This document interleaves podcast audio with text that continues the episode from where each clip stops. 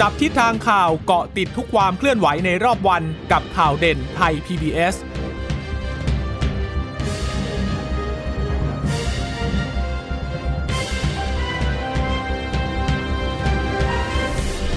สวัสดีค่ะ ต้อนรับสู่ข่าวเด่นไทย PBS นะคะ พบกันเป็นประจำทุกวันจันทร์ถึงศุกร์บ่ายๆแบบนี้ค่ะ อัปเดตข้อมูลข่าวสารที่เกิดขึ้นในรอบวัน วันนี้พบกับดิฉันจีราชาตาเอี่ยมรัศมี และคุณชนชยานันท์พร้อมสมบัตินะคะ คุณพึ่งนภาติดภารกิจนิดหนึ่งนะคะ แล้วก็เดี๋ยววันพรุ่งนี้ก็น่าจะได้กลับมาอัปเดตข่าวกันเหมือนเดิม แต่วันนี้อยู่กับคุณชนชยานันท์สวัสดีค่ะ สวัสดีคุณผู้ฟังค่ะ ค่ะ สถานการณ์โควิดในประเทศเราก็ยังคงน่าเป็นห่วงอยู่นะคะ วันนี้ก็9,000อีกแล้วนะคะแล้วก็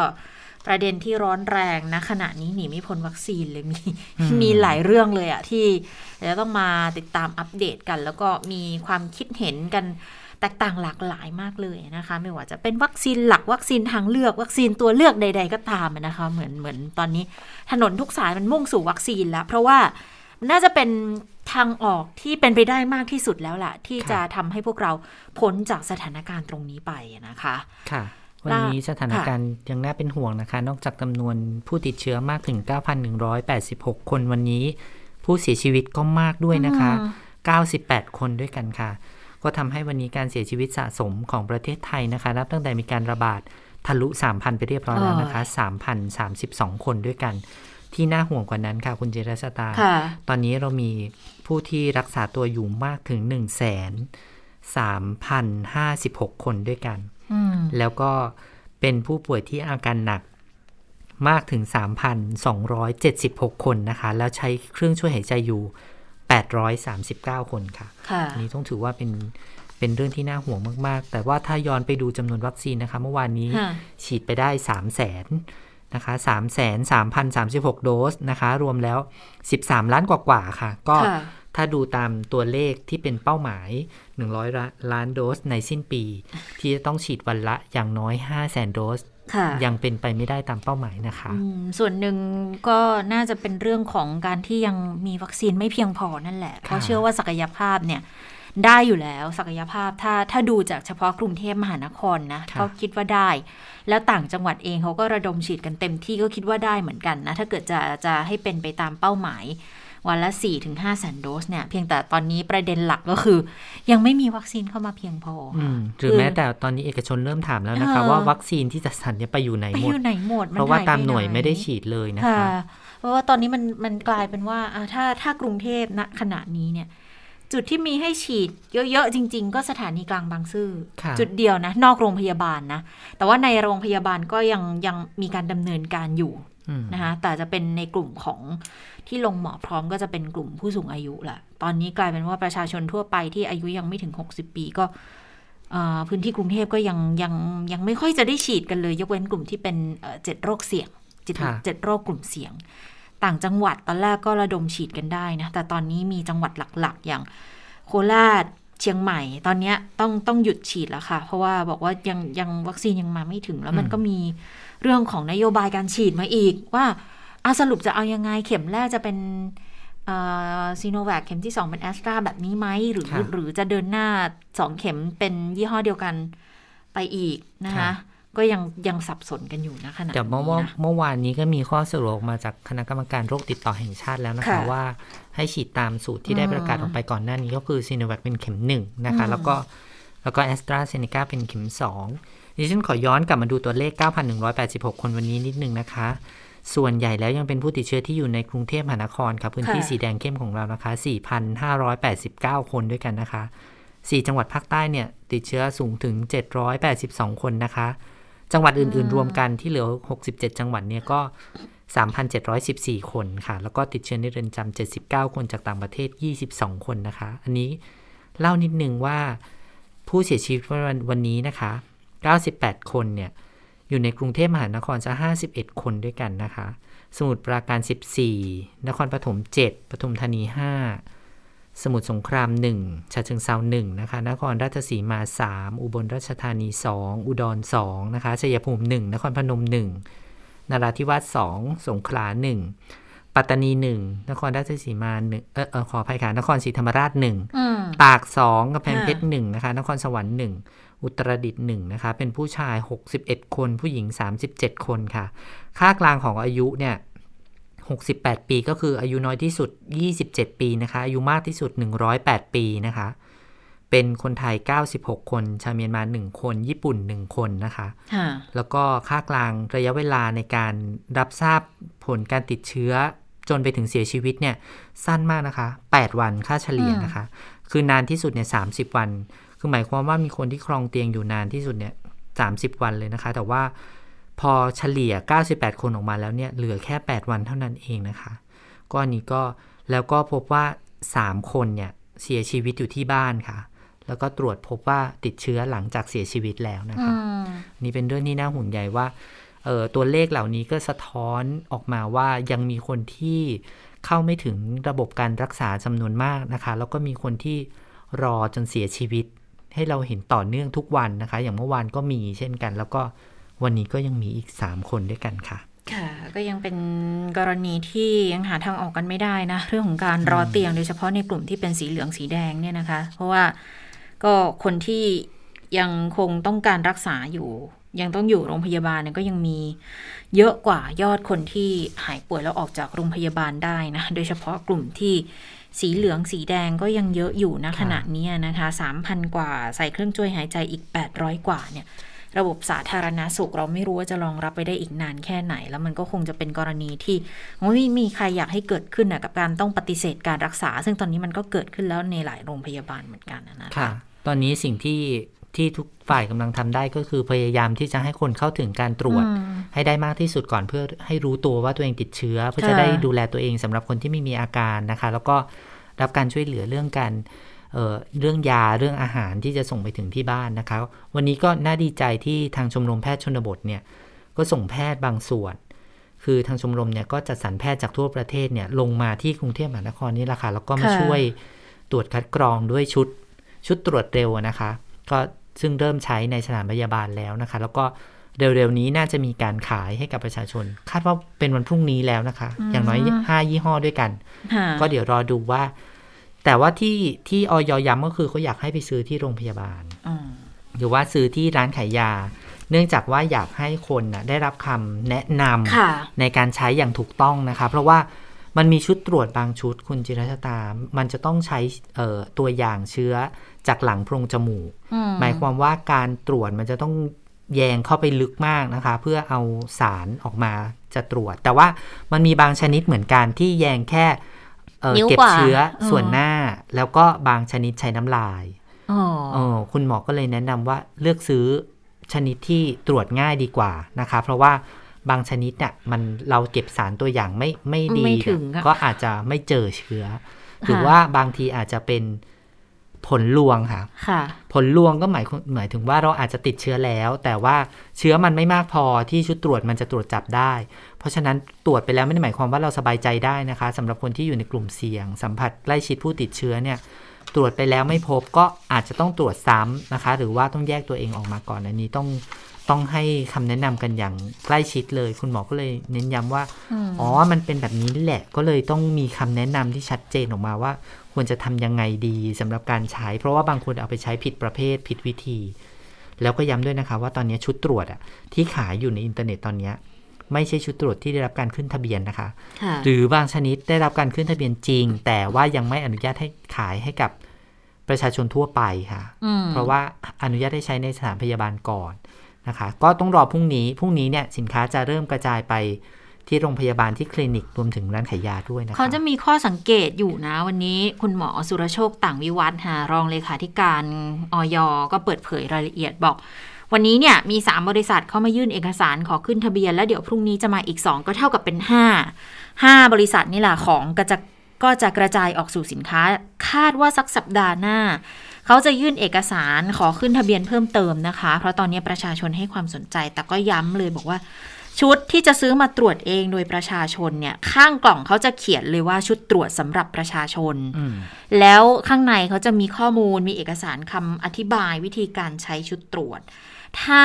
ไปซื้อที่ไหนแล้วมันไม่มีคำเนี่ยชุดตรวจสำหรับประชาชนอยู่ข้างๆกล่องเนี่ยอย่าไปซื้อมาใช้ เพราะว่ามันไม่เหมาะที่ประชาชนจะใช้ตรวจเอง เป็นชุดตรวจที่สถานพยาบาลใช้ นี่ก็เลยเป็นเป็นคำเตือนเบื้องต้นนะคะ เดี๋ยวไปฟังคำเตือนของคุณหมอสุรโชคกันก่อนเลยค่ะ ต้องขอเตือนประชาชนครับว่าต้องต้องสังเกตให้ดี แล้วก็เราจะเขียนไว้นะครับ ว่าถ้าเป็นชุดตรวจที่ใช้สถานพยาบาลก็จะไม่ให้จำหน่ายประชาชนทั่วไปสำหรับประชาชนทั่วไป ก็จะมีข้อความว่าชุดตรวจอันเนี้ยเป็นชุดตรวจสำหรับใช้ประชาชนทั่วไปได้นะครับ ขอให้อ่านที่กล่อง อันที่สองคือเราเปิดเข้าไปก็จะมีคำอธิบายอย่างที่เมื่อกี้ผมเรียนให้ทราบนะครับ เพราะฉะนั้นทั้งหมดเนี่ยตอนนี้เริ่ม จะออกทะเบียนให้กับมีอยู่ 3 บริษัท แล้วพรุ่งนี้อีก 2 บริษัทนะครับ เพราะฉะนั้นจะมีอยู่สัปดาห์นี้จะมีอยู่ 5 บริษัทที่สามารถขายได้นะครับเขาก็จะเริ่มทยอยส่งสินค้าออกไปประมาณวันพรุ่งนี้นะครับ เพราะฉะนั้นตอนนี้ที่เราเห็นอยู่ในอินเทอร์เน็ตตามอะไรต่างๆเนี่ยก็จะเป็นสินค้าที่อาจจะไม่ใช่ขึ้นทะเบียนกับออยหรือขึ้นทะเบียนกับออยแต่เป็นเฉพาะใช้สถานพยาบาล ซึ่งแน่นอนก็ไม่ถูกต้องเราซื้อไปหนึ่งอาจจะเป็นชุดตรวจที่ไม่เหมาะสมหรือว่า ไม่มีคุณภาพ หรือเป็นชุดตรวจที่ไม่มีคำอธิบายที่เราจะไปใช้ต่อนะครับ เพราะฉะนั้นต้องขอว่าอย่าไปซื้อนะครับ นอกจากชุดตรวจที่ได้อย่างนั้นแล้วอันที่สองคือการกระจายนะครับ การกระจายของชุดตรวจเนี่ยเราให้ขายไปที่สถานพยาบาล โรงพยาบาลคลินิก แล้วก็เพิ่มที่ร้านขายยานะครับเพราะฉะนั้นในวันถัดไปเนี่ยผมเชื่อว่าร้านขายยาจะเริ่มมีทยอยมีสินค้านะครับ เหตุผลที่ต้องไปผ่านสถานพยาบาลแล้วก็ร้านขายยานะครับ เพราะว่าหลังจากที่เราตรวจแล้วเนี่ยผลบวกหรือผลลบเนี่ยการดูแล อย่างที่ท่านรองปลัดท่านอธิบดีได้เรียนไปนะครับ ว่าจะมีว่าผลบวกเป็นอย่างไรผลลบเป็นอย่างไร เพราะอาจจะมีผลบวกปลอมผลลบปลอมได้นะครับ ก็จะมีข้อควรระวังเยอะเหมือนกันนะคะ กับการใช้ชุดตรวจสำหรับประชาชนเนี่ย แล้วก็การซื้อออนไลน์เนี่ยนะก็เตือนเลยบอกว่าอย่าอย่าซื้อเพราะว่าอาจจะเป็นชุดตรวจที่ไม่ถูกต้องยังไม่ได้ขอขึ้นทะเบียน ถ้าพบเห็นให้แจ้ง 1556 สายด่วนออยนะคะ แล้วจะโฆษณาออนไลน์ได้ก็ต้องขออนุญาตออยก่อน เพราะว่าออยจะต้องดูข้อความ ถึงแม้จะขอโฆษณาแล้วเนี่ย ก็ยังต้องไปซื้อที่สถานพยาบาลหรือว่าสถานที่ที่เจ้าหน้าที่แนะนำนะ อย่างที่คุณชนชยานันท์บอกเมื่อสักครู่เนี่ยร้านขายยาก็อาจจะต้องเป็นร้านในลักษณะที่มีเภสัชเลยอืมนะคะครับเพื่อที่เขาจะได้แนะนำให้คุณได้ถูกต้องนะคะเอ่อกลุ่มเสี่ยงสูงเนี่ยเขาบอกว่าให้ไปขอที่คลินิกอบอุ่นได้ฟรีนะคะ ส่วนคนที่จะใช้เจ้าชุดตรวจแอนติเจนเทสคิดเนี่ยนะ ต้องขอให้เป็นคนที่มีความเสี่ยงสูงที่จะซื้อมาตรวจ ไม่ใช่ว่าทุกคนจำเป็นต้องซื้อมาตรวจนะคะ แล้วก็ถ้าใช้เนี่ยคนที่กักตัวที่บ้าน 14 วันเนี่ยค่ะ คุณหมอแนะนำอย่างนี้อ่าระหว่างที่กักตัวถ้ามีชุดตรวจอยู่ที่บ้านแล้วไม่มีอาการเนี่ย ก็ต้องหาเชื้อซ้ำในครับช่วง 3-5 วัน คือตรวจครั้งแรกปุ๊บอาจจะยังไม่เห็นแต่ตัวเองอะรู้ว่าตัวเองสัมผัสเสี่ยง อันนี้กักตัวอยู่ที่บ้านหรือยังไงก็ตามนะคะ ก็ต้องซ้ำอีกที 3-5 วันผ่านไปซ้ำอีกทีหนึ่งแต่ถ้าถ้าคุณเริ่มรู้สึกแบบ เอ้ยมันมีอาการ จมูกไม่ได้ก็ตกรวจลิ่นได้ลิ้นตรวจไม่ได้รับอีกรสเนี่ยตรวจได้เลยนะคะ แล้วก็จะได้ประสานคลินิกอบอุ่น หรือสถานพยาบาลใกล้บ้าน ถ้าเกิดว่าผลมันออกมาเป็นบวกก็จะเป็นยังไง ซึ่งทางกรมควบคุมโรคเองเขาก็ก็ให้ข้อมูลคือให้ให้แนวทางมาแล้วแหละค่ะว่าถ้าสมมุติคุณตรวจเองอย่างเงี้ยพอดีเอาเป็นบวกขึ้นมา แล้วดูแล้วว่าวิธีการตรวจทั้งหมดของเรามันมันมันถูกต้องมันน่าจะโอเคแหละหนึ่งสามสามศูนย์ค่ะ นะจะเป็นสายด่วนหรือ 1668 แต่แนะนำ1330 มากกว่านะคะอืมเพื่อที่เขาก็จะประสานคุณเอาเข้าระบบอะเพราะว่าพอบวกปุ๊บเนี่ยมันต้องไป RT-PCR อีกทีไงให้ค่ะให้เกิดความชัดเจน แล้วถึงจะเข้าสู่ขั้นตอนว่า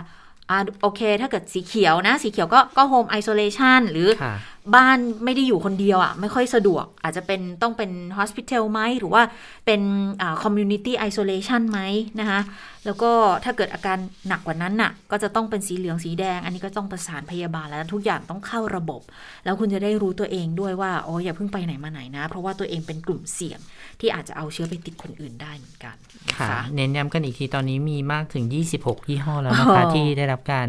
รับรอง แต่ว่าก็จะเริ่มทยอยขายออกมาเป็นยี่ห้อยี่ห้อไป ทีนี้ก็ฝากคุณผู้ฟังเหมือนกันว่า ถ้าเกิดว่ามีการโกงราคาขายในราคาสูงเนี่ยก็อย่าเพิ่งซื้อนะคะค่ะเพราะว่าสินค้าเนี่ยคาดว่าจะเริ่มทยอยออกมาเรื่อยๆนะคะ แล้วก็สินค้าที่มีคุณภาพก็อย่างที่บอกว่าจะต้องมีคำแนะนำที่เป็นภาษาไทยที่เราอ่านได้เข้าใจนะคะก็ขายในสถานพยาบาลหรือว่าร้านขายยาเท่านั้นนะคะ อย่าสั่งซื้อทางอินเทอร์เน็ตนะคะ เพราะว่าอาจจะทำให้เกิดสินค้า ไม่ได้คุณภาพหรือว่าปลอมถูกหลอกขายได้นะคะ อันนี้ก็เน้นย้ำกันอีกทีหนึ่งค่ะอ่าอะทีนี้มาดูเรื่องวัคซีนกันบ้างมีหลายเรื่องที่จะต้องติดตามกันนะคะ วันนี้เนี่ยอพออขององค์การเภสัชกรรม ไปไปแจ้งความดำเนินคดีกับคุณลอยชุนพงษ์ทองนะคะแล้วก็ตามนายที่แพมีทย์ประกาศมาก่อนหน้าใช่นี้เนาะที่ประกาศมาก่อนหน้านี้ แล้วก็คุณหมอบุญวนาสินนะคะประธานกรรมการบริษัทธนบุรีเฮลท์แคร์กรุ๊ปจำกัด ก็ข้อหาหมิ่นประมาทผู้อื่นด้วยการโฆษณา อันเป็นเหตุให้องค์การเภสัชกรรมได้รับความเสียหาย ในกรณีการจัดซื้อวัคซีนโมเดอร์นาให้สมาคมโรงพยาบาลเอกชน บอกว่าแสวงหาผลกำไรสูงสุดจากประชาชนนะคะ ก็ตอนที่ที่มีการพูดพาดพิงในลักษณะกล่าวหาเนี่ย ก็แบบมีการให้ข้อมูลถึงราคาของโมเดอร์นาเท่านี้เอามาขายให้พันหนึ่งร้อยบาทนะคะก็เลยวันนี้ไปให้ปากคำกับตำรวจแล้ว ก็บอกว่า องค์การเภสัชกรรมก็พร้อมพิสูจน์ความจริงในศาลเหมือนกัน พร้อมเปิดเอกสารอยู่แล้วด้วย ก็ต้องปกป้ององค์กรเหมือนกัน ถ้าเกิดว่าไม่ดำเนินการอะไรเนี่ยสังคมก็จะมองว่าองค์การเภสัชกรรมยอมรับในสิ่งที่มีการกล่าวหามาหรือเปล่า คืออีกฝ่ายถ้าเกิดต้องการพิสูจน์ความจริงว่าองค์การเภสัชกรรมซื้อวัคซีนมาโดสละ 500 กว่าบาทเนี่ยมาจากไหน การซื้อองค์การเภสัชได้ติดต่อซื้อจากบริษัทซิลลิคฟาร์มาจำกัดตัวแทนของโมเดอร์นานะคะก็ให้ข้อมูลมาแบบนี้คือคือก่อนหน้านี้เนี่ย ตอนที่บอกว่าจะฟ้อง คุณหมอบุญค่ะก็ให้สัมภาษณ์เขาบอกว่าโอ้ฟ้องเลยฟ้องก็ดีเหมือนกัน จะได้จะจะได้ได้เปิดเผยรับรู้เลยเอกสารออกมาเออเอกสารเนี่ยที่ที่ตอนนี้ก็ยังปิดลับไม่ให้รู้ว่าดีลมันเป็นยังไงอยู่เนี่ย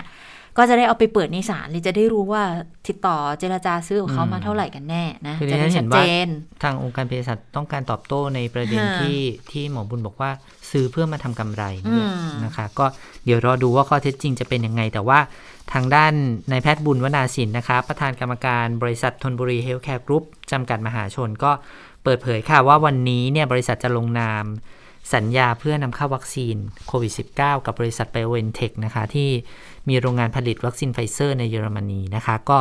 โดยจะมีหน่วยงานรัฐที่มีสิทธิ์นำเข้าวัคซีนเนี่ยร่วมลงนามด้วย ซึ่งคาดว่าจะเปิดเผยชื่อได้หลังจากการลงนามแล้วเสร็จนะคะ ถือเป็นขั้นตอนสุดท้ายในการยืนยันจำนวนวัคซีนที่จะสั่งซื้อแล้วก็นำเข้า หลังจากกระบวนการต่างๆดำเนินการมาแล้วเป็นเวลา 1 เดือนนะคะ ส่วนงานด้านเอกสารแล้วก็คำสั่งซื้อต่างๆ รวมถึงร่างสัญญาเนี่ยได้เตรียมพร้อมไว้ทั้งหมดแล้วนะคะ ส่วนการขึ้นทะเบียนวัคซีนเนี่ยนายแพทย์บุญอธิบายว่าเนื่องจากเป็นวัคซีนไฟเซอร์ชนิดเดียวกันอืมกับที่บริษัทไฟเซอร์ประเทศไทยจำกัดได้ขึ้นทะเบียนไว้กับอย. แล้วนะคะสำหรับที่ใช้ในไทยในภาวะฉุกเฉิน ก็เลยคาดว่าในระยะในการพิจารณาเนี่ยน่าจะใช้เวลาแค่วันเดียวค่ะหลังจากนั้นเมื่อนำเข้าก็ น่าจะดำเนินการได้ภายใน 1 สัปดาห์ โดยเครือโรงพยาบาลธนบุรีจะเป็นผู้กระจายวัคซีนนะคะ หน่วยงานรัฐที่ดำเนินการนำเข้าครั้งนี้ก็ยังไม่เปิดเผยรายชื่อออกมาอืมจนกว่าจะมีการลงนามในสัญญานะคะ คุณหมอบุญก็ยืนยันว่า หน่วยงานดังกล่าวเนี่ยไม่ได้มีส่วนได้ส่วนเสียจากการเป็นผู้นำเข้าวัคซีน รวมถึงจะมีบุคคลสำคัญที่เข้ามามีส่วนช่วยในการนำเข้าวัคซีนไฟเซอร์ด้วยนะคะ ก็ อีกคนก็คือนางพรพิมลกาญจนวัฒน์นะคะ เป็นที่ปรึกษารัฐมนตรีว่าการกระทรวงการต่างประเทศ โดยช่วยประสานงานหลายจุดสำคัญนะคะ ในระยะเวลาการดำเนินการตั้งแต่เดือนตุลาคมปีที่แล้ว ขณะนี้ก็ร่วม 8 เดือนด้วยกันนะคะค่ะสำหรับการนำเข้าวัคซีนโดยภาคเอกชนก็ไม่สามารถนำเข้าเองได้นะคะ เพราะว่าติดเงื่อนไขในภาวะฉุกเฉินที่ผู้ผลิตเนี่ยจะต้องทำสัญญากับหน่วยงานภาครัฐเท่านั้นนะคะ ก็ในเดือนเมษายนที่โควิด -19 เกิดระบาดหนักเป็นรอบที่3เนี่ยก็รัฐบาลก็เลยมีนโยบายเรื่องวัคซีน ทางเลือกออกมา เพื่อให้เอกชนเนี่ยมีส่วนร่วมในการนำเข้าวัคซีนได้ หลังจากนั้นไม่นานเนี่ยราชวิทยาลัยจุฬาภรณ์ก็สามารถนำเข้าวัคซีนซิโนฟาร์มได้อืมภายใน 2 สัปดาห์สำหรับแผนการส่งมอบวัคซีนล็อตแรกนะคะ ก็คาดว่าขนส่งจากโรงงานในเยอรมนีมาถึงไทยเนี่ยเดือนกรกฎาคมนี้ 5 ล้านโดสค่ะจากนั้นทั้งหมด 20 ล้านโดส จากทั้งหมดเนี่ย20ล้านโดสที่สั่งเข้ามานะคะ เข้ามาก่อน 5 ล้านอืมส่วนที่เหลือก็จะทยอยจัดส่งมาโดยจะเข้ามาสมทบ ช่วยแผนกระจายของรัฐบาลแบบคู่ขนานนะคะ ผ่านบริษัทเอกชน โดยตั้งเป้าว่า จะกระจายวัคซีนได้ในอัตรา 5 0 0แสนโดสต่อวันนะคะ แล้วก็จะทำให้อัตราการฉีดวัคซีนของทางประเทศเนี่ยเพิ่มเป็น 1 ล้านโดสนะคะ เพื่อให้ทันกับสถานการณ์วิกฤตในครั้งนี้ ก็คุณหมอบุญก็บอกแบบนี้ ส่วนราคาค่ะเขาบอกว่า บริษัทธนบุรีเฮลท์แคร์กรุ๊ปเนี่ยยินดีจะขายให้ภาคเอกชนที่ต้องการฉีดเบื้องต้นเนี่ยต้นทุนอยู่ที่ 17 ดอลลาร์สหรัฐต่อโดส หรือว่าประมาณ 555 บาทต่อโดส ยังไม่รวมค่าขนส่งภาษีมูลค่าเพิ่มนะคะถ้าคิดรวมแล้วก็ประมาณ 900 บาทต่อโดสสำหรับการนำเข้าล็อตนี้ก็ช่วยสร้างภูมิคุ้มกันนะคะ ให้กับคนไทยแล้วก็ด้านเศรษฐกิจเศรษฐกิจด้านการท่องเที่ยวด้วยก็เชื่อว่า ถ้าเกิดว่าวัคซีนเข้ามาครอบคลุมประชากร ได้ 80%นี่ก็จะทำให้อะไรๆต่างๆในคลี่คลายไปในทางที่ดีนะคะ นอกจากนี้ก็ยังมีการพิจารณานำเข้าวัคซีนโนวาแวกซ์ค่ะของสหรัฐด้วย ซึ่งถือเป็นวัคซีนใหม่ที่มีประสิทธิภาพแล้วก็คุณภาพสูงนะคะ คุณหมอบุญบอกว่าการเจรจาซื้อขายเนี่ยตั้งเป้าไว้ว่าให้เป็นเข็มกระตุ้นภูมิคุ้มกันหรือว่า booster dose นะคะ ที่จะเป็นเข็มที่ 3 เข็มทีสี่4 ในอนาคต ก็คาดว่าจะจองได้ประมาณ 10 ล้านโดส ซึ่งทางโรงพยาบาลก็ จะเป็นผู้รับผิดชอบค่าใช้จ่ายในการสั่งซื้อ แล้วก็นำเข้าวัคซีนเองทั้งหมดนะคะ ซึ่งขณะเนี้ยต้องรอรอดูความชัดเจนเพิ่มเติมด้วยนะคะ เพราะว่าวัคซีนเนี้ยยังไม่ได้รับการอนุมัติจากเอ่อ FDA ของสหรัฐนะคะอันนี้ของ Novavax ใช่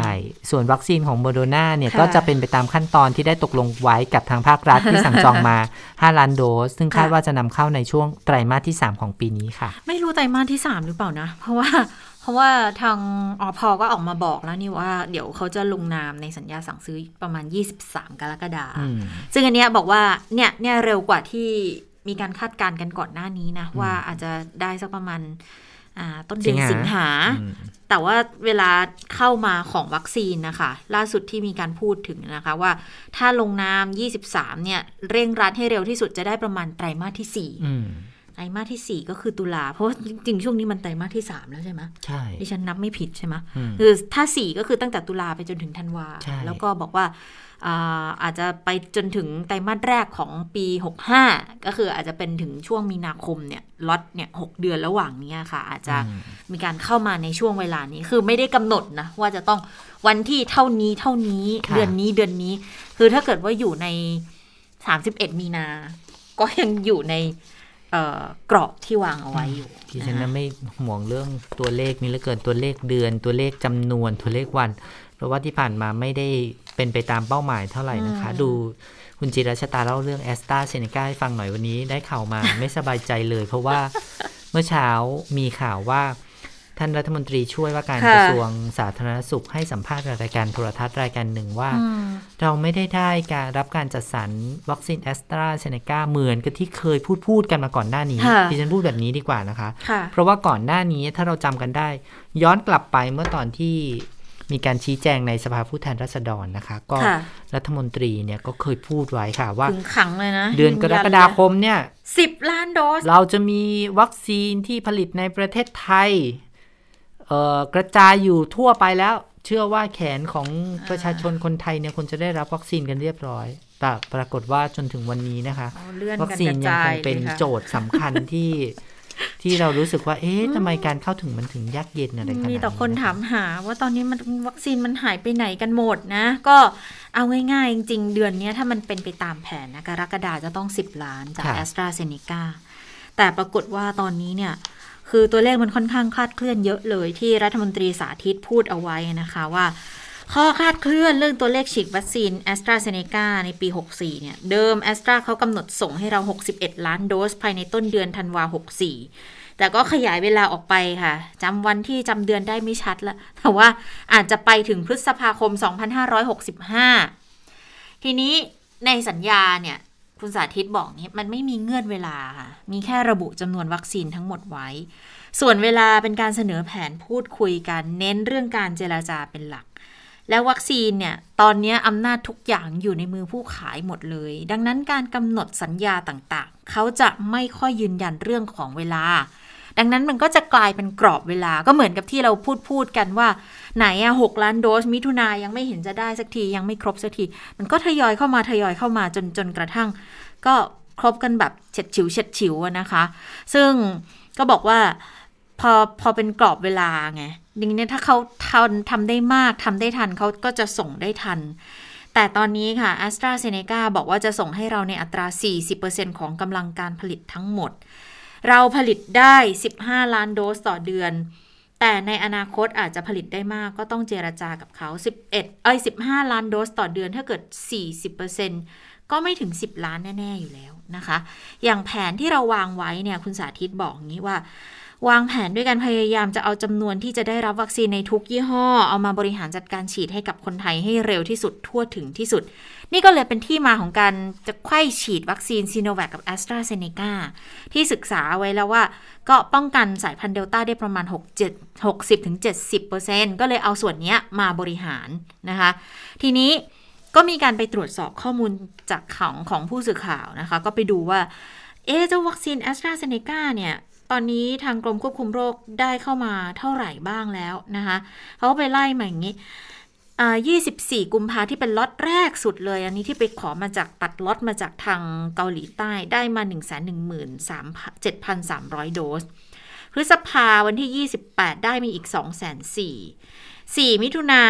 พอเข้าเดือนมิถุนาเนี่ย เราควรจะได้ทั้งหมด 6 ล้านใช่ไหมคะ4มิถุนามาอีก1ล้าน7แสนอะก็ทำให้สบายใจขึ้นมานิดนึง 16 มิถุนาก็ทยอยเข้ามาอีก6แสน3 18 ได้มาอีก9แสน4 23 มิถุนามาอีก5แสน9 25 มิถุนามาอีก3แสน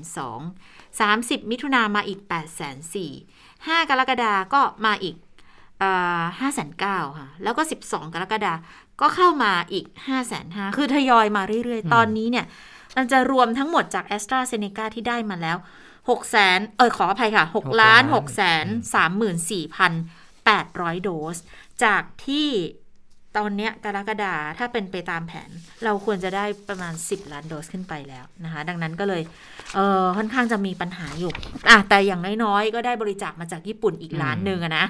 ก็ตอนนี้ก็เท่ากับว่าแอสตราเรามีแล้ว 7 ล้านกว่าโดสนะคะ ดังนั้นก็ก็ยังต้องรีบหาแหละ ดังนั้นมันอาจจะเป็นที่มาด้วยหรือเปล่าว่าที่ทำให้มีการหารือของคณะกรรมการวัคซีนแห่งชาติ แล้วก็บอกมาว่า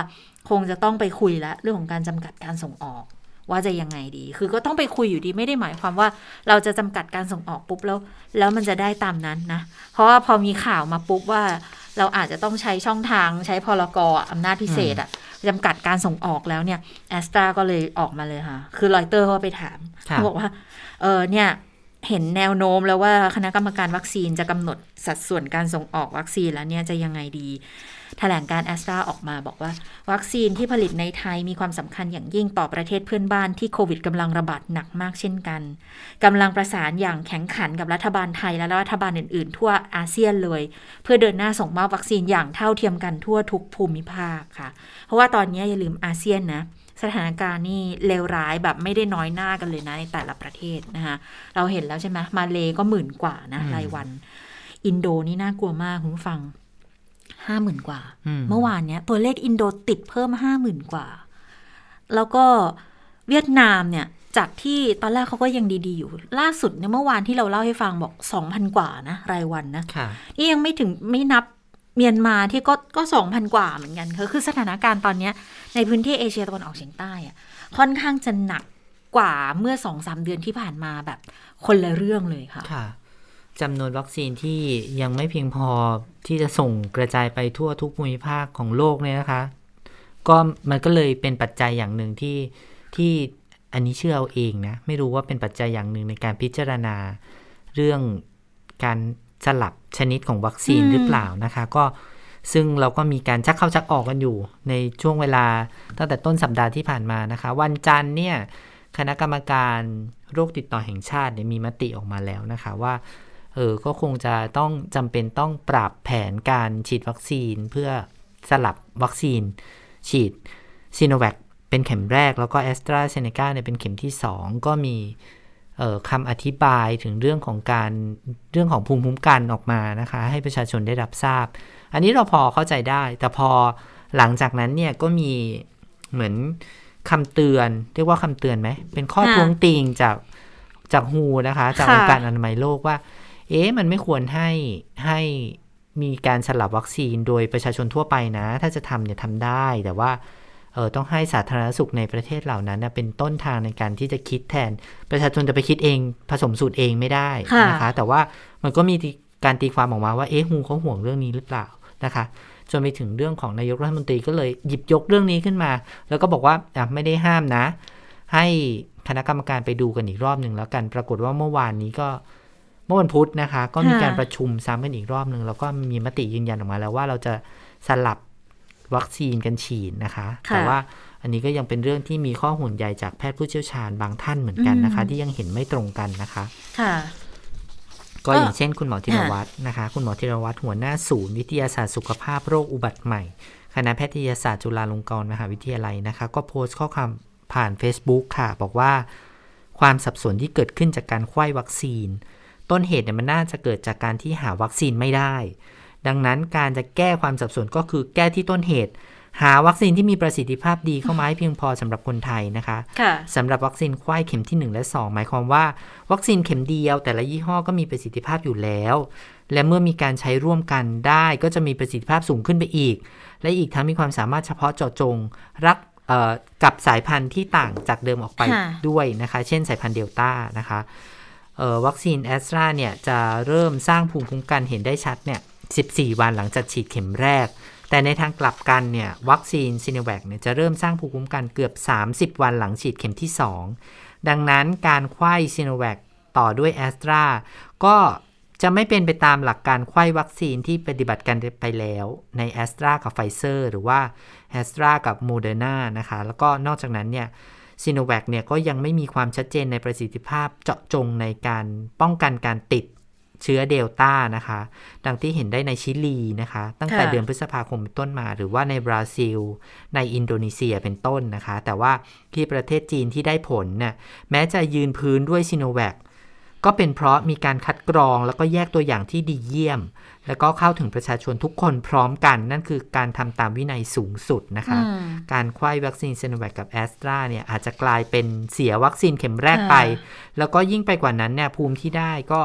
อาจจะไม่สามารถจับกันได้แน่นกับเดลต้านะคะ ก็อาจจะกลายเป็นทำให้เกิดผลร้ายมากยิ่งขึ้นอ่าด้วยนะคะ โดยการที่ภูมิไปจับกับไวรัส แล้วก็นำพาเซลล์ไปสร้างการอักเสบที่รุนแรงต่อไปด้วยค่ะ ฟังคำอธิบายจากคุณหมอธีรวัตรค่ะ จริงๆแล้วเนี่ยถ้าหากว่าเอ่อเราจะทำการไขว้ยี่ห้อกันนะครับ เราควรจะเอ่ออาจจะต้องอาจจะต้องบอกเอ่อสาเหตุจริงๆ นะครับ เป็นเพราะว่าจำนวนไม่พออืมในเพื่อที่จะครอบคลุมประชาชนทั้งหมดนะครับ ถ้าหากว่าพูดเช่นนั้นนะครับเอ่อจริง ๆแล้วเนี่ยผมคิดว่าประชาชนเนี่ยทุกคนยอมรับได้เอ่อเราถึงต้องการเอ่อไขว้ยี่ห้อกันซึ่งการไขว้ยี่ห้อกันในลักษณะนี้นะครับ จริง ๆแล้วในต่างประเทศก็มีการทำอยู่แล้วนะครับ คือแอสตราสลับกับไฟเซอร์หรือโมเดอร์นาต่างๆ เพราะว่าเอ่อเอ่อแต่ละล็อตที่มานั้นอาจจะมาไม่ทันการครับ แต่ว่าการไขว้ยี่ห้อกันในลักษณะนี้นะครับ เพราะว่าหาวัคซีนไม่ทัน แต่ว่าในขณะที่เอ่อจะมีการอธิบายทางวิทยาศาสตร์ต่างๆ นั้น ผมคิดว่าจริงๆ แล้วเนี่ยทางข้อมูลต่างๆ ทางวิทยาศาสตร์ ตรงนี้เองอาจจะยังไม่ไม่ไม่สุดนะครับ แล้วก็เอ่ออาจจะมีผลที่ทำให้เรากังวลอืมในอนาคตต่อค่ะ นี่แหละแต่ว่าคุณหมอไม่ได้ค้านเรื่องการใช้แอสตราเซเนกาในการบูสต์นะคะค่ะก็คือหมายความว่าถ้าคนที่รับซีโนแวคสองเข็มอ่าไปแล้ว แล้วก็บูสต์ด้วยแอสตราเซเนกาเนี่ยคุณหมอสนับสนุนนะคะ แต่ว่าค่ะคุณหมอไม่เห็นด้วยไม่กับเห็นการด้วยกับฉีดการไขว้หใช่นึ่งไหมเข็มแล้วก็อืมแล้วก็ไขว้เป็นอียี่กห้อเข็มหกันงนะคะ เพราะว่ากลัวว่าจะเกิดการอักเสบที่รุนแรงได้นะคะค่ะมันก็แต่ว่าทางหน่วยงานรัฐที่มีค่ะอาจารย์แพทย์หลายคนอยู่ในคณะกรรมการเนี่ย ไม่ได้ห่วงเรื่องนี้ เพราะฉะนั้นต้องดูอีกทีว่าจริงๆเอ่อสรุปแล้วเนี่ย แนวทางจะการปฏิบัติจะออกมาเป็นยังไงนะคะ เพราะว่าถ้าไปดูค่ะที่ที่เอ่อสสถานีกลางบางซื่อซึ่งเป็นจุดฉีดใหญ่ที่สุดของประเทศไทยก็เลยณก็ว่าได้ขณะในนี้ขณะนี้นะคะ ก็ยังฉีดแอสตราเซเนกาค่ะแต่อาจจะเป็นเพราะว่าเป็นเข็มที่หนึ่เป็นงอยู่ประประชาชนที่ไปฉีดคือเป็นผู้สูงอายุ เออเป็นไปเออได้เป็นผู้สูงอายุก็เลยต้องต้องให้เป็นแอสตราเซเนกาไป อย่างเมื่อวานที่นนท์นนทบุรีนนท์ะคะพร้อมอะนนท์พร้อมก็ประกาศ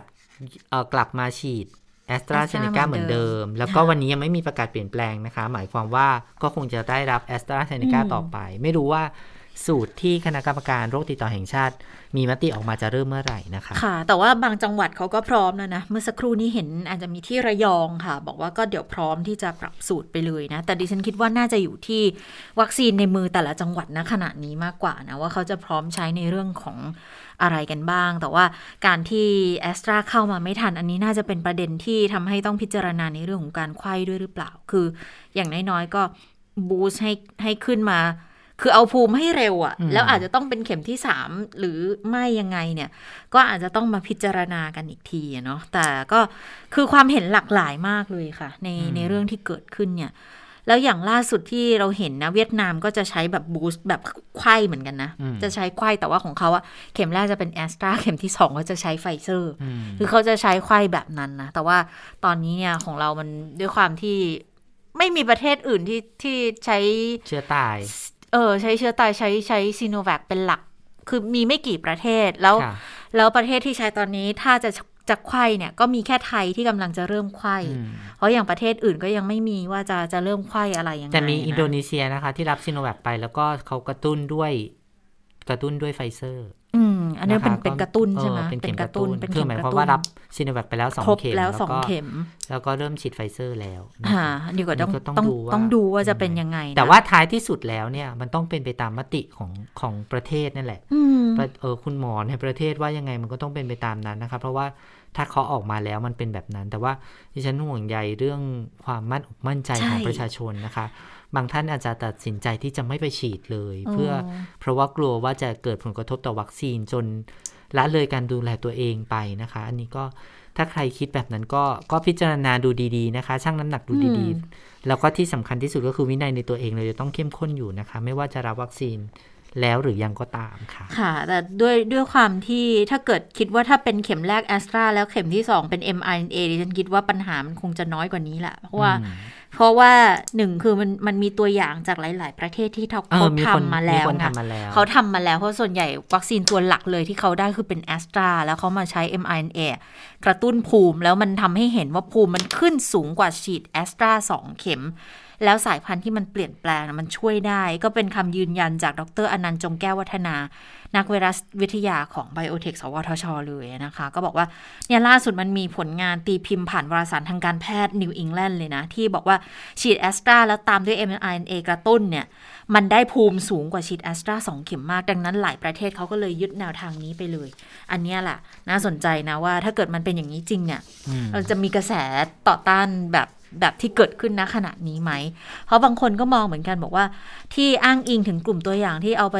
เอ่อไม่เชิงว่ากลุ่มตัวอย่างด้วยไม่เชิงเป็นการวิจัยเลยแต่เป็นการเก็บข้อมูลคนที่เขาต้องฉีดจริงในหมอพร้อมที่ค่ะอาจจะแพ้ที่มีเข็มการแรกแล้วต้องเปลี่ยนเข็มที่สองเป็นยี่ห้ออื่นเออจำนวนมันน้อยจำนวนใช่ไหมันคะยังน้อยเกินไปนะไปฟังข้อห่วงใยข้อท้วงติงจากนายแพทย์เรวัตวิศรุเวชสสบัญชีรายชื่อของเสรีรวมไทยกันค่ะ เป็นที่น่ากังวลเพราะว่าผมไม่ทราบว่าพันสองร้อยคนเนี่ย มาจากไหนและเป็นใคร และเอ่ออยู่ในการทดลองตั้งแต่เมื่อไหร่ไม่ทราบเลย และก็ไม่แน่ใจว่าผู้ที่รับการฉีดผสมวัคซีนแบบนี้เนี่ยนะครับ หรือสูตรผสมเนี่ยเอ่อผู้ที่รับการฉีดเนี่ยเขาได้ยินยอมหรือมีคอนเซนต์ให้ทำหรือเปล่า ผมไม่แน่ใจว่าพันสองร้อยคนเนี่ย เป็นผู้ที่อยู่ในการทดลองเนี่ยมาจากไหนอะครับ ครับ คือคือยังไม่เปเปอร์นี้เลยอะครับ อืมแต่ว่าถ้ามัน จะเกิดขึ้นหลังจากที่เราอาจจะมีความเห็นแย้งนะครับ ว่ายังไม่น่าจะนำมาใช้ฉีดให้กับประชาชน เนื่องจากว่าตัว sample size มันเล็กเกินไป ตอนนี้มีการกล่าวถึง 1,200 คน ผมก็ไม่ทราบว่าใช้กับใครเมื่อไหร่ แล้วคนที่ถูกฉีดวัคซีนแบบผสมเนี่ยเขารู้ตัวไหม ถ้าจะมีข้อมูลตรงนี้อยากอยากจะทราบด้วยอืมอืมก่อนหน้านี้ก็มีคุณหมอคุณหมอยงได้อค่ะธิบายไปพอสมควรอยู่เหมือนกันนะคะว่า ส่วนใหญ่แล้วในงานวิจัยเนี่ยก็จะสำหรับวัคซีนใหม่นะคะ ที่ตอนนี้เป็นวัคซีนฉุกเฉินเนี่ยก็จะมีการทดลองแค่หลักร้อยเท่านั้นแหละค่ะเพราะว่ามันมีความจำเป็นจริง ๆ ที่ที่ไม่สามารถจะใช้กลุ่มตัวอย่างได้มากกว่านี้นะคะ แล้วก็อ่าคุณหมอก็อธิบายเอาไว้ค่ะ ก็เลยอยากจะ ให้ให้คุณผู้ฟังลองพิจารณาดู เพราะว่าบางครั้งเนี่ยการการทดลองในลักษณะนี้นะคะ ก็มันไม่สามารถเก็บกลุ่มตัวอย่างได้จำนวนมาก และที่สำคัญอืมก็คือในต่างประเทศเนี่ยไม่ได้มีใครใช้วัคซีนเชื้อตายอย่างที่เราบอกนะคะ ก็เลยไม่สามารถที่จะเอาผลเอามาอ้างอิงมันลำบากเออนะแต่ละคนเนี่ยเอามาอ้างอิงกัน ก็ต้องรอก็ต้องรอดูว่าข้อสรุปสุดท้ายแล้วจะเป็นยังไง แต่ว่าวัคซีนเชื้อตายอีกหนึ่งชนิดที่กำลังจะอ่าเปิดให้ประชาชน ได้จองโดยทั่วไปนะคะสำหรับประชาชนทั่วไปไม่ใช่องค์กรนะคะ ก็คือวัคซีนซิโนฟาร์มที่ราชวิทยาลัยจุฬาภรณ์อืมนำเข้ามานะคะ ก็จะเริ่มให้ประชาชนได้เปิดจองสิทธิ์ได้ตั้งแต่วันที่ 18 กรกฎาคมนี้ เวลา 8 นาฬิกานะคะ โดยจำกัดผู้จองวัคซีนรอบแรกเนี่ย 40,000 คนนะคะ ก็สำหรับประชาชนที่มีอายุ 18 ปีขึ้นไป แล้วก็อาศัยอยู่ในพื้นที่ควบคุมสูงสุด แล้วก็เข้มงวดนะคะ ช่องทางแล้วก็ขั้นตอนการจองสิทธิ์ก็จะแจ้งให้ทราบในระยะต่อไปนะคะค่ะตอนแรกเนี่ยบอกว่าจะใช้แอปพลิเคชันอืมแต่ว่าเราก็จะปล่อยแอปพลิเคชันมาให้เริ่มดาวน์โหลดกัน เออคือตอนแรกบอกว่าจะใช่จะหมจองคได้ตั้งแต่วันนี้เลยแหละเออแปดโมงแต่ปรากฏว่า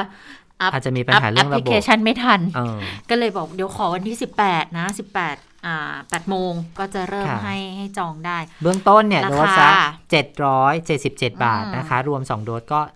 1,554 บาท แล้วก็ค่ะได้ร่วมบริจาคครึ่งโดสให้กับผู้ได้อยโอกาสด้วยนะคะอ๋อก็คือหมายความว่าคนที่จอง 2 โดสเนี่ยก็จะ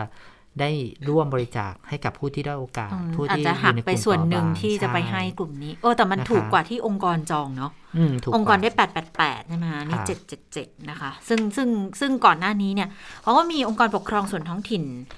หลายพื้นที่เหมือนกันที่ซื้อแล้วก็เอาไปให้ประชาชนแล้วค่ะบางส่วนบางส่วนก็จะเป็นแบบในลักษณะเหมือนเหมือนเป็นตลาดอย่างเงี้ยอืมค่ะเขาก็ไปไปเอ่อก็เก็บตังค์ ประชาชนในตลาดอะไรอย่างเงี้ยอืมคือมาจ่ายมาซื้อแล้วก็ไปจัดฉีดให้ ก็ส่วนหนึ่งไปมีฉีดที่ฟิวเจอร์พาร์คด้วยนะคะค่ะเดี๋ยวฟังเสียงประชาชนกันนิดนึงที่เขาเลือกที่จะจ่ายตังค์ซื้อซีโนฟาร์มฉีดให้ตัวเองค่ะ ทางตลาดจองให้ค่ะก็คือเราจ่ายตังค์เราจ่ายตังค่ะจ่ายตังค์เราจองกี่โดสแบบคนละคนละสองโดสค่ะ แล้วก็คนละเข็มละสองโดสสองพันค่ะ เรามีลูกจ้างอะไรไหมมีลูกจ้างหลายคนค่ะ ทางตลาดก็ให้สำหรับลูกจ้างทุกคนเราก็จองให้ลูกจ้างด้วยจองให้ลูกจ้างค่ะ คนที่ขายที่ตลาดแม่ค้า หรือว่าเป็นผู้ช่วยค้าทุกคนต้องฉีดวัคซีนค่ะ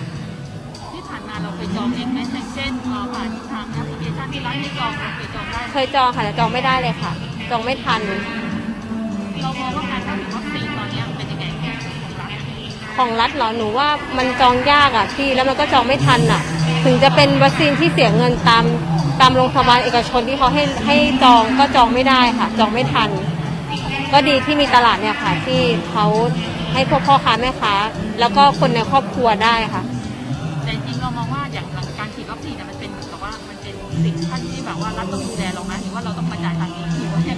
แต่แต่จริง ๆ แล้วอะความจริงแล้วรัฐบาลต้องเป็นคนที่ต้องดูแลนะคะพี่แต่จริง ๆ มันมันมันเป็นไปแบบนั้นไม่ได้ไงแต่ถ้าเกิดให้เราพวกเราอะซื้อในเข็มแบบเนี้ยเรายอมซื้อดีกว่า เพราะว่ามันจะได้จบ ถ้าเกิดมารอรัฐอะมันก็เป็นไปหมดแล้วอะ นี่อืมเรียกว่ายอมเสียสตางค์อืม2,000บาท ซึ่งถือว่าแพงนะคะ เดี๋ยวดิฉันอาจจะต้องทักไปบอกทางราชวิทยาลัยจุฬาภรณ์นิดนึงไข่แพงเพราะว่าเขามีข้อกฎหมายอยู่นะคะ ว่าไม่ให้ขายเกินกว่าราคาที่ที่ซื้อไปจากราชวิทยาลัยจุฬาภรณ์ซึ่งขายไปโดสละ888 บาทเท่านั้น แต่ปรากฏว่าพอไปกระจายในพื้นที่จริง ๆ อ๋ออาจจะเป็นไปได้ว่าอาจจะต้องมีค่าฉีดเออค่าป็ดำเนินการนะคะว่าสำหรับต้องไปจ้างจ้างคโรงพยาบาลเอกชนมาฉีดในะคะ จ้างบุคลากรอ่ทางการแพทย์มาก็มีความเป็นไปได้ว่า อาจจะต้องมีค่าดำเนินการในส่วนนั้นนะคะก็ค่ะเดี๋ยวลองลองทักไปถามดูหน่อยว่า เอ๊ะ แบบนี้เป็นยังไงนะคะ เพราะว่าจาก 888 บาทเนี่ยขึ้นไปเป็น 1,000 บาทนะคะ แล้วก็ 2 เข็ม 2,000 บาทด้วยกัน แต่ว่าค่ะก็เรียกว่ายังไงอะ ซื้อความมั่นอกมั่นใจเนาะค่ะในการที่จะดูแลตัวเองด้วย ส่วนหนึ่ง ก่อนหน้านี้เนี่ยราชวิทยาลัยจุฬาภรณ์ก็ฉีดให้กับผู้ได้อยโอกาสแล้วก็กลุ่มเปราะบางต่าง ๆนะคะ ทั้งผู้พิการนะคะ ผู้พิการด้านต่างๆ พิการทางสายตา พิการทางหูนะคะ พิการทางร่างกายต่างๆ ก็ได้เริ่มมาฉีดที่ราชวิทยาลัยจุฬาภรณ์ไปบางส่วนแล้วนะคะ อันนี้ก็ค่ะถือว่าเป็น ส่วนที่ให้ความช่วยเหลือออืมค่ะ ส่วนเรื่องของวัคซีนที่จะได้รับบริจาคเนี่ยเบื้องต้นจากญี่ปุ่นเราได้แล้วนะ แล้วก็อีกล็อตหนึ่งที่รอกันเยอะมากเลยนะ ก็คือไฟเซอร์ที่จะได้มาจากสหรัฐอเมริกาตอนนี้ หลายประเทศที่สหรัฐเขาบอกว่าเขาจะให้เนี่ยเขาก็เริ่มได้กันแล้ว แต่ของไทยยังไม่เห็นหลายคนก็ทวงเหมือนกัน เอ๊ะหรือว่ามันมาแล้วมันหายไปไหน คือยังไม่มา ตอนนี้ยืนยันว่ายังไม่มา ก็ต้องไปถามทางกระทรวงการต่างประเทศนะคะว่า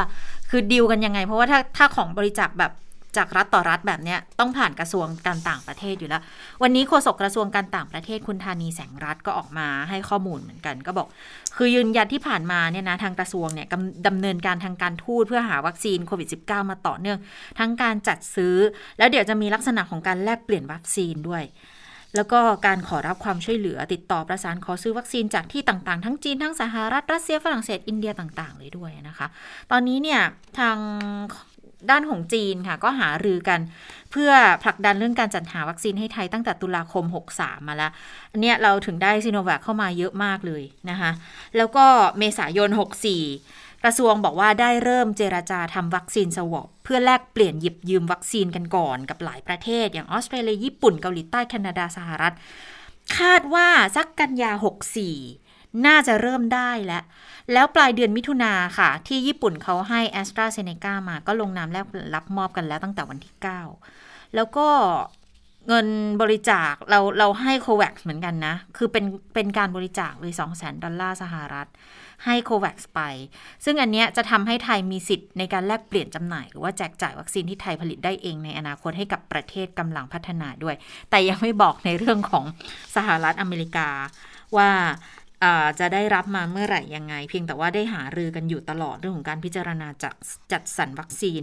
จนเขาบอกว่าเดี๋ยวเขาจะช่วยวัคซีนมาให้ แล้วก็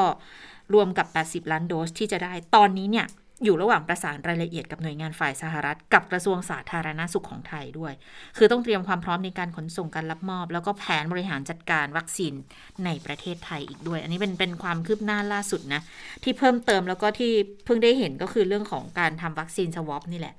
ก็แสดงว่าคุยกันมาตั้งแต่เมษาไม่ไม่บอกใครเลยอืมเออ ซึ่งเราก็ได้เห็นแล้วนะว่า ตอนนี้มีเกาหลีใต้กับ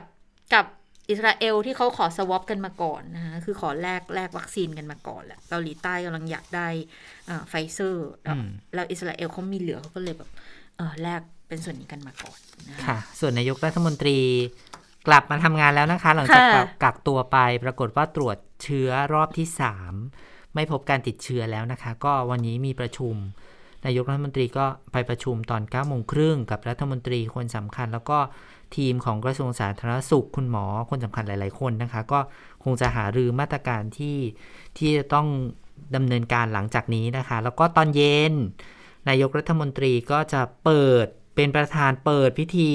สมุยแกรนด์ o อ e นนิ่งเพื่อออืมต้อนรับนักท่องเที่ยวไปได้รูปแบบสมุย plus โมเดลแต่ไม่ต้องตกใจไปนะคะ ไม่ได้ไปเองค่ะ เป็นการเปิดแบบค่ะทางไกลทางเอไกลอทางไกลวิดีโอคอนเฟอเรนเอซ์อวิดีโอคอนเฟอเรนซ์ไป ก็เรียกว่าถ้าถ้าตามภาษาวัยรุ่นเดี๋ยวนี้เขาต้องบอกว่าเป็นการเปิดทริป เปิดชิปนะคะแต่ก็เปิดจริง เปิดจริง ไม่ใช่เปิดทิปแต่ว่าเปิดเปิดแบบว่าเปิดจริงแต่ทาเปิดจริงกลแต่ไม่ได้ไปเออไม่ได้จริง ไปจริงเออไปทิปอ่า ไปทิปนค่ะส่วนค่ะสถานการณ์ต่างประเทศวันนี้เดี๋ยวติดตามกับคุณสวรักษ์จากวิวัฒนากุลค่ะ สวัสดีคุณสวรักษ์ค่ะ สวัสดีคุณผู้ฟังสวัสดีทั้งสองท่านค่ะค่ะนี่ดิฉันจะบอกว่าเรื่องวัคซีนจากอเมริกาใช่ไหมมันจะมีไลน์กลุ่มของผู้สื่อข่าวที่ทางสถานทูตสหรัฐเน่ะเขาตั้งไว้แบบกระจายข้อความถามทุกวัน วัคซีนอยู่ไหน เมื่อไหร่จะมา จนดิฉันรู้สึกเห็นใจเจ้าหน้าที่สถานทูตที่ต้องทำหน้าที่ตอบแชทว่า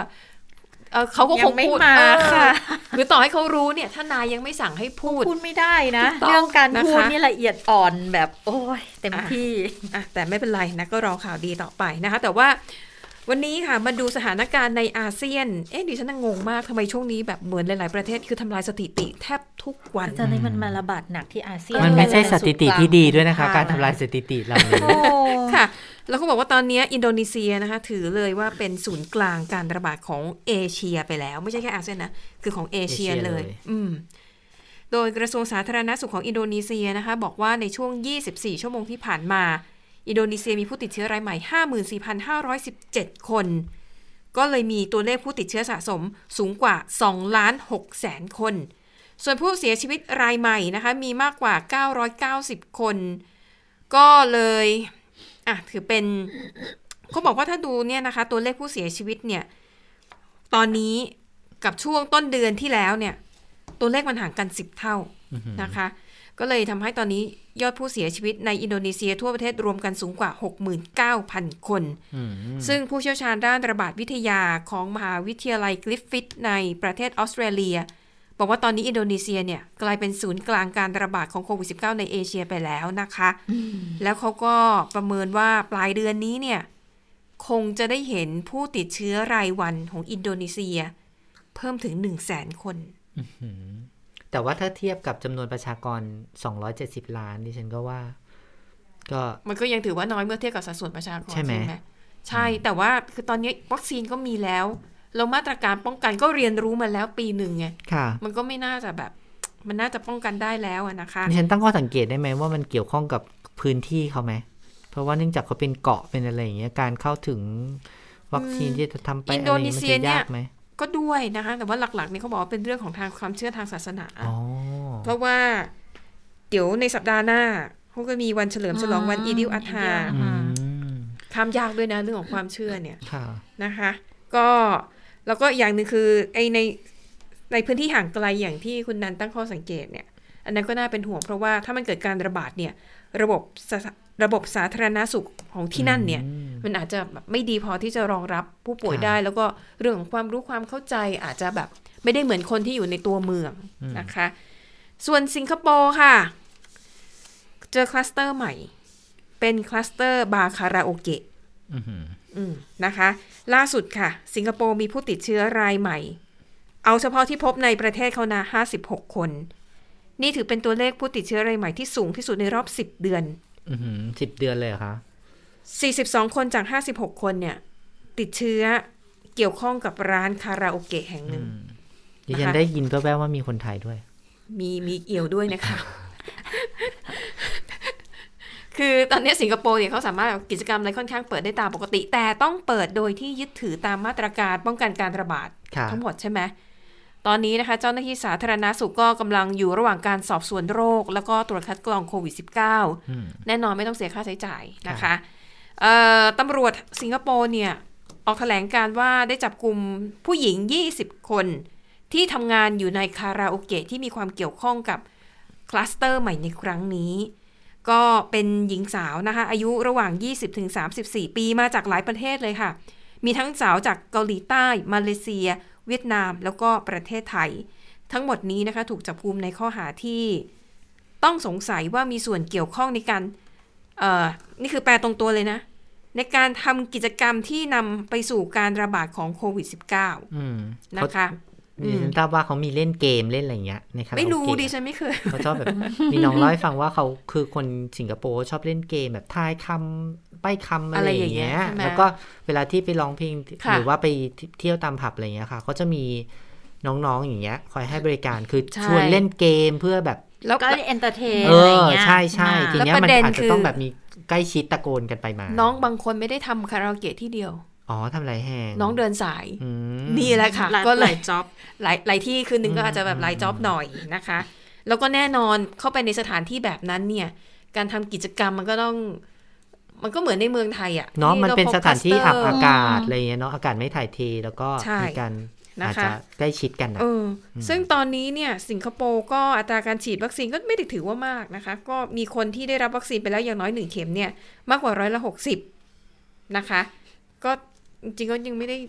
จริงสิงคโปร์น่าจะทำได้ดีกว่านี้ด้วยนะเนาะฉันว่าเออเพราะว่าจำนวนประชากรค่ะไม่น่าจะเยอะมาก ดังนั้นค่ะ รัฐบาลสิงคโปร์นะคะ ขอให้ประชาชนที่ไปเที่ยวคาราโอเกะบาร์ตั้งแต่วันที่ 29 มิถุนายน ตั้งตั้งแต่นั้นเป็นต้นมาเนี่ยนะนะ ขอให้ไปตรวจคัดกรองหาเชื้อโควิด -19 แล้วรัฐบาลบอกว่าผู้ที่เข้ารับการตรวจนั้นข้อมูลจะถูกเก็บเป็นความลับอืม คือถ้าไม่ให้สัญญาอย่างนี้อาจจะไม่มีใครกล้าไปนั่นน่ะสิแสดงตัวนะคะ ปิดท้ายเมียนมาโหเมียนมาเนี่ยน่าสงสารมากหนึ่งโควิด -19 เนี่ยระบาดรุนแรงแล้วเจอวิกฤตกลางเมืองไปใช่ไหมคะค่ะเอ่อล่าสุดเนี่ยมันมีรายงานข่าว คือดิฉันไม่ได้เห็นภาพข่าว แต่ดูตามสื่อสังคมออนไลน์ต่างๆเนี่ยมีทั้งคนเมียนมา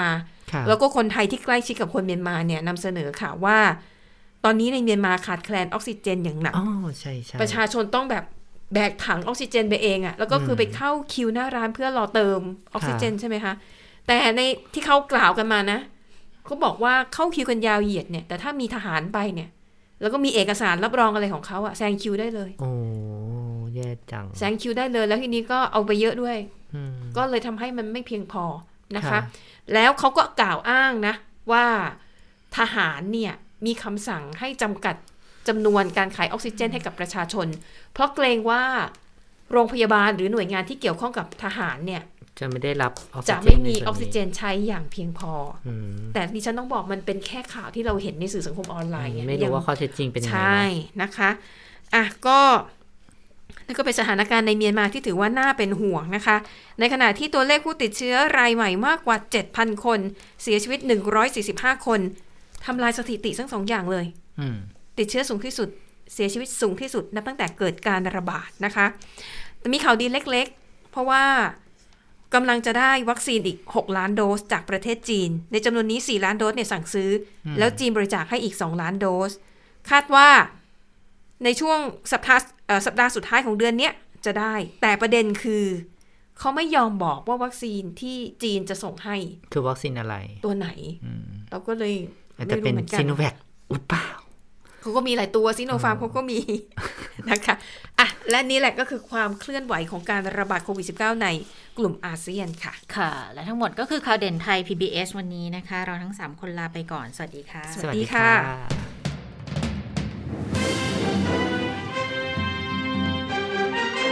ติดตามข่าวเด่นไทย PBS ได้ทุกวันจันทร์ถึงศุกร์เวลา 15 นาฬิกา ทางไทย PBS Radio และติดตามฟังข่าวได้อีกครั้งทางไทย PBS Podcast